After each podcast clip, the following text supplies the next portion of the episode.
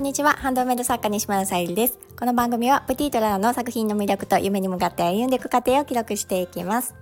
はい、今日は12月12日の火曜日夜9時過ぎということで、ちょっと夜配信が続いているので、なんとかね、朝配信に戻していきたいなと思っております。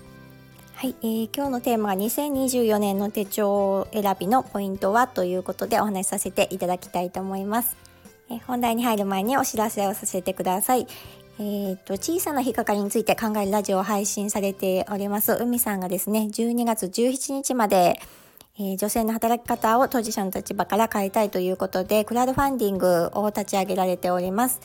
えー、今日も先ほどねあのページまた見させていただいたらご支援の方も増えておりましてあの応援の方もねあの増えていて私もなんか嬉しいなと思いましたしまたあのスタイフでのねあの周りの方の応援、まあ、歌であったりとか、まあ、コラボ配信されたりとかそのうん、つながりの応援って素晴らしいなと思って。で先日の配信かな今日ちょっと私も聞かせていただいたんですけど海さんのね配信を聞かせていただいてちょっとね私の方もなんかポロリとするようなねあの、うん、とても辛い思いされたんだなっていうのも感じましたしうん、まあ本気でやるってこういうことなんだなっていうのもあの、うん、勉強というか、うん、なんかね心に来るものがありました。その海さんのあのされていることっていうのは本当に私たちに関わってくることなので自分事だと思って捉えないといけないなって私も思っていましてじゃあ、うん、何ができるかってやっぱり海さんほどの行動力ってねなかなかなくって本当に先頭切ってね動いてくださることってありがたいと思います。でね、あの、周りの方のね、あの、応援を、まあ、お聞かせいただいてる中で、私にね、何ができるんだろうってね、あの、なるくらい、本当に素晴らしい応援をされていて、本当に温かいなって感じました。私もあのリターンという形で選ばさせていただいているのがあるんですけどそれはうんなんだろうな応援でもありますし自分事でもありますし直接ねあの海さんに会ってお話も聞いてみたいし普通にねあの人としてお会いしてみたい方だなっていうのもあってあの1月26日の講演会にね参加させていただきますのでまだねあのこちらの方も枠がありましたのでぜひあの初めましてでお会いお会いできる方いらっしゃいましたら私もとっても嬉しいです。そしてねあのちょっと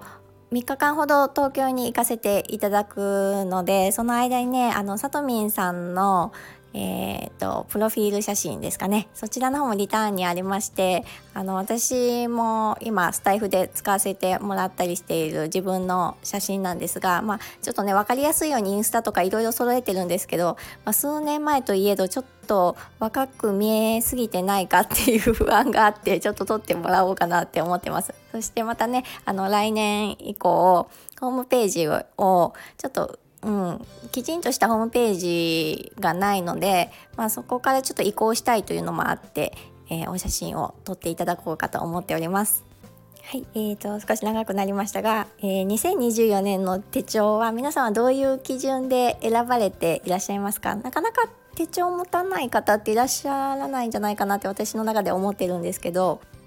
このあの手帳選びのポイントはっていうのは私はこうですよって答えるっていうことではなくて、まあ、自分はこういうふうに選びましたっていうのが大事かなと思っているので、まあ、私はねあの昨年に引き続きすっごくシンプルな手帳を選んでます。あのまたインスタにも載せたいなとは思うんですけどそんなあの華やかな手帳とかではなくってあの 2, 2種類ね手帳を買ってるんですけど、まあ、昨年の、えー、手帳と、えー、色違いのともうほぼ一緒の手帳を持っていてでどちらもあの手帳の高橋っていうあのメーカーっていうんですかねを選んでいてまあそれの何が私は好きかなっていうか、うん、ポイントにしてるか、まあ、自分が使いやすいなと思っているかというとこのねあの紙紙質っていうんですか？がとってもあの好きででどちらもすごく家用のね大きい手帳と持ち運び用の手帳があるんですけど、えー、その紙質は一緒ですね、うん、なんかちょっとつるっとしていて、うん、私の中で気分がそこが上がる手帳になってます。で持ち運び用はあの今のところ私は本当に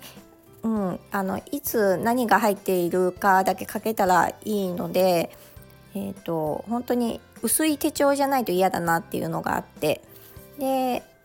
トリンコっていうね手帳の高橋の中でいうトリンコっていう種類の手帳で、まあ、昨年とちょっと色は変えてるんですけどあの中はもうまるっきり一緒です。昨年はあのくすみピンクだったんですけどそれでねそれに合わせてハーバリウムボールペン自分のね作ったハーバリウムボールペン持っていたんですけど今年は今年で 今年はえ、ー、とくすくすみイエローみたいな 難しいな色の表現が、えー、それになっていてあの今年はね私も自分が誕生月が1月なのでガーネットの誕生石のボールペンがなんかねあのこの黄色に映えるんじゃないかなと思って持とうかなと思ってます。でもう一つのそのお家用の手帳はえっ、ー、となんだろう何て言うんだろう大きい手帳ですごく A4 A4 まではないのかな？ぐらいまあ大きい手帳であの見開きがいいんですよねあのなんだろうもう開けておける状態がよくって何か思いついた時にバーッとねあの書き込めるような手帳がよくってじゃあ、えー、自由帳でいいんじゃないかってなるんですけどそれはそれでちょっと日付がないと困るのでっていうのであと時間割が6時から夜の24時までなんか仕切ってあってそこまでねあのこの手帳の良さを使い込めてはないんですけどこういう時間割があるとちょっとねあのいいなと思って気に入って使ってます。もう見た目がね外のカバーが黒いので私の中ではあのおっさん手帳って呼んでます。その手帳を今年もね気に入ってあ今年もというか来年も気に入って使おうと思っても購入してあります。もうきっとねあの早い方ですとその手帳にいろいろね書き込んで来年の予定が埋まっていたりするんだろうなと思うんですけど私はねあの全く何もまだ書き込めていない状態なので うんうまくねあの活用できるのかっていうところなんですけどまたよろしければ皆さんのその手帳選びのねご自身の、えー、ポイントなどありましたらメッセージなどいただけたら嬉しいです。はい、今日も聞いてくださりありがとうございます。あ、えっ、ー、と最後にごめんなさいお知らせで12月のえー、誕生石がタンザナイトということで天然石のハバリウムモールペンをミンネクリーマベースに掲載させていただいております。またあの合わせてジュエルキャンドルとの宝石のギフトも見ていただけたら嬉しいです。えっ、ー、と今日掲載サムネイルに掲載させていただいてます、えー、ルミナスブーケというタイトルをつけたハーバリウムボールペン。こちらの方動画を撮りまして今 TikTok と YouTube の方に上げましたので是非あの雰囲気なども見ていただけたら嬉しいです。はい今日も最後まで聞いてくださりありがとうございます。プティとララさゆりでした。